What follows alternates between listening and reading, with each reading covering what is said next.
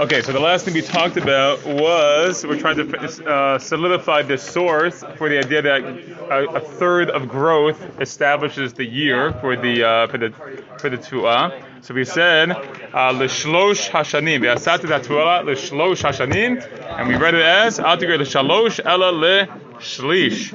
Um, I just mentioned one of the uh, disadvantages, perhaps, of the al tikrei is like it feels like oh really like it's like kind of feels like a little bit like okay, but that's just our sort of a perception. Maybe it's not really true. But one of the nice things about it is actually it gives us a real number, as opposed to other ones. It was like oh, we understand the idea that there should be like a distinction, but it doesn't tell us like the actual number like a shlish. So it's actually nice to have that that shlish. So least hinted at uh, nonetheless. Okay, the Gemara says, hold on a second, not so fast. You can't just uh, read the pasuk that way because uh, the top line says But that line, that word is necessary for itself, right? One of the major rules when it comes to drushas is you can only make a drasha when the word sort of is, is, available because it wasn't necessary to teach its own thing.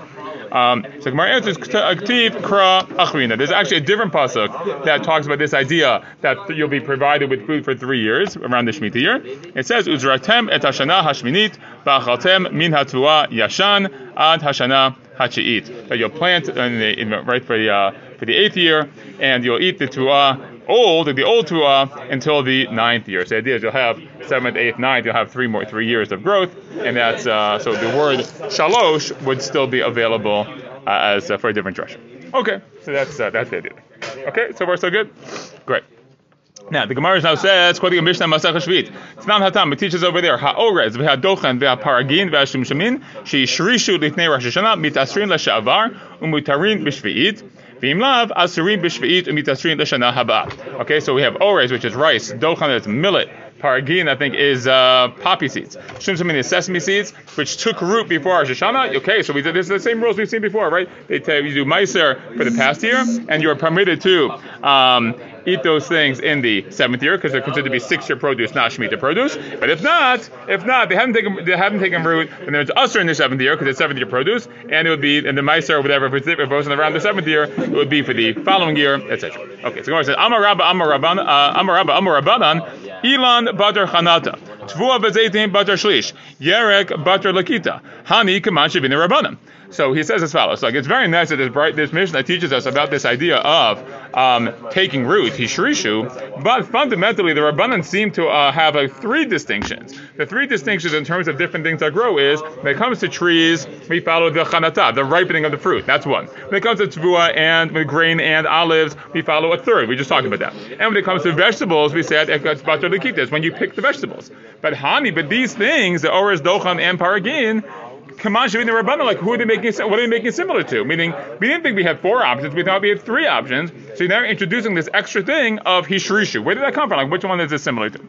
So Gemara says, Azli Rabbanan, um, I'm sorry, I lost my place. Hadu Amarabba, later Rabba said, Mitoch Shasuyim Parachim Parachin, Azli Rabbanan Batar Hashrasha. He says, no, okay, let me, Rabba later said, no, because these things are Parachim Parachim. Parachim Parachim means here that they develop at different rates, it seems like. Okay, so when, when you plant these items, they develop differently. And so let's say you planted the whole, I don't know, really know how these things grow, but let's say you planted the thing of rice, okay?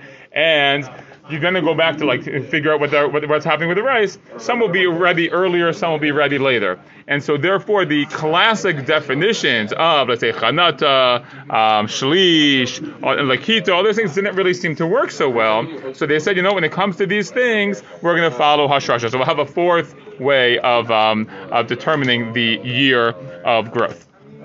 Okay, so the Gemara says, Amrle Abaye. So Abaye said to him, Hold on, you don't necessarily have to do that. V'yitzbor gorno litocho, v'nimsa torei min chadash shabo ala chadash shabo, min yashan shabo ala yashan shabo. So Abai says like this, you don't really have to uh, resort to that, because what he's saying is, you can do as follows you can gra- gather everything into the goer. And Rashi says, "V'tzbor gornolu tocho." You see Rashi towards the end of the small lines. He says, "Umabekach im yashan v'chadash mu'rabin." If you're worried, parachim parachim means you're worried that like things develop at different times. And I guess the ultimate concern there would be that you're going to have like a mix of the old grain and the new grain, or the old things and the new things. So Abai says, "Who cares? All you got to do is gather it all together in the uh, like the silo, right? The the uh, the the, the, uh, the together." And what you'll end up doing is if you mix all the, let's say it's fourth year produce and fifth year produce. So it's all mixed together, but then you like select some for, let's say, Trumot to Masrot halachically, the way we're going to perceive it is what you uh, selected now as like fourth year produce is from the fourth year produce, and what you selected for the meiser, let's say the fifth year produce, is from the fifth year produce. And the assumption is that the proportions are all going to be correct. You'll see how they see explicitly in a second. Okay, so it's a little bit of a halachic fiction, but that's the, the perception. So by saying so, it shouldn't matter to the Rabbanan to make this new rule about Hashrasha to make sure everything is the exact same year, because even if there were different years, once you gather them all together, it's all going to be moot. How's it? So the Gemara says as follows. Milo Tanya says, didn't learn in the Braita. Rabbi Yossi ben Kiper Amar Bishim Rabbi Shimon Shazuri. Pul Hamitri, this uh, Pul Hamitri is called the cow pea. It's a type of pea, I don't know, of uh, Egyptian thing. Shazaro Lizera, you planted it for seeds. Okay, I mean, I guess not to eat it, but to use it for more seeds. Miksato hishrish lifnei Rosh Hashanah. Miksato hishrish lachar Rosh Hashanah. Let's say some of it, a, a smaller portion, took root before Rosh Hashanah, but some took uh, root afterwards. So you're kind of stuck in this difficult situation now, right? With like some of it's the previous year and some is the current year. Ein torminu mastri mizelze. You don't, you can't separate true and master from each other. Why? As we know before, you can't separate true and master from the old year for the new year, or vice versa. So Kesa who says, so what are you supposed to do? Like you're you're stuck here. What are you supposed to do? So ver gorno letocho. So you gather in so ver like tzibur, right? You gather the goren all together. So you end up separating the trumot. Me'aser is the verb, not not meiser, but me'aser, like to separate the uh, the the meiser from the new and the new and the old and the old. Okay. So there seems to be this idea that like you can somehow do that. So Amar so he responds, what are you talking about? Rabbi Shimon, um, Rabbi Amrat, you're telling me about Rabbi Shimon Shazuri, you're quoting Rabbi Shimon Shazuri? That seems to be totally irrelevant. How so? Rabbi Shimon Shazuri savar yesh bila, Rabbanan savar ain bila. So I kind of held it back because this is the term, this is the terminology. But here you see, Rabbi, the reason Rabbi Shimon Shazuri thinks that works because he holds yesh bila. Bila means mixing.